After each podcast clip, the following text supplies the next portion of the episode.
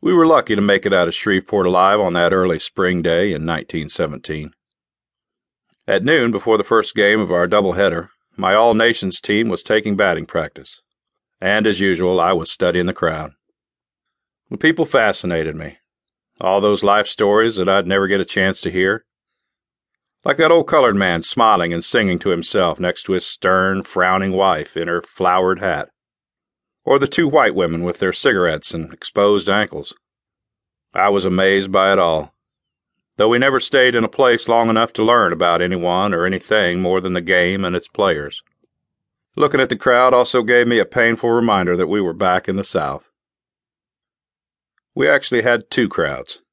Sitting on one side of the greasy yellow rope that separated the crowds, behind home plate and the Shreveport Sports dugout, the white spectators laughed with one another and called out encouragement to the members of their team.